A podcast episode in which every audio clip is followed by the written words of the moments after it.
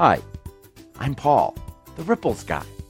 Welcome to the Ripples Podcast, where we share quick splashes of inspiration and explore how even our smallest actions can have an ongoing impact on our lives, the people we connect with, and the whole world. Are you in? I hope you enjoy this episode, and I hope you enjoy today. Today, I am reading Ripples number 506, Rut Departure. Pebble, Boulder, Ponder, to quote something to think about for the week. This one's a short one.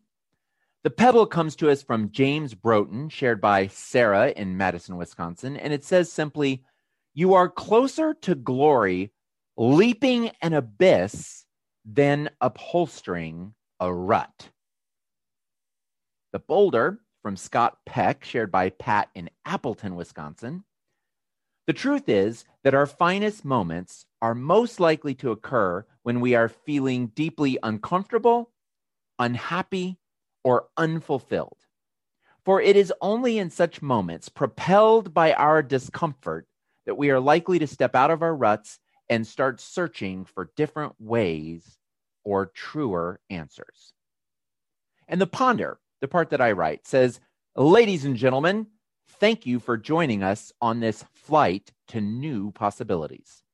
We have been cleared for takeoff from the rut you have been in, so you need to buckle your seatbelt, allow your arms and legs to wave and jump enthusiastically, and note that the emergency exits do not exist on this aircraft because you won't need them.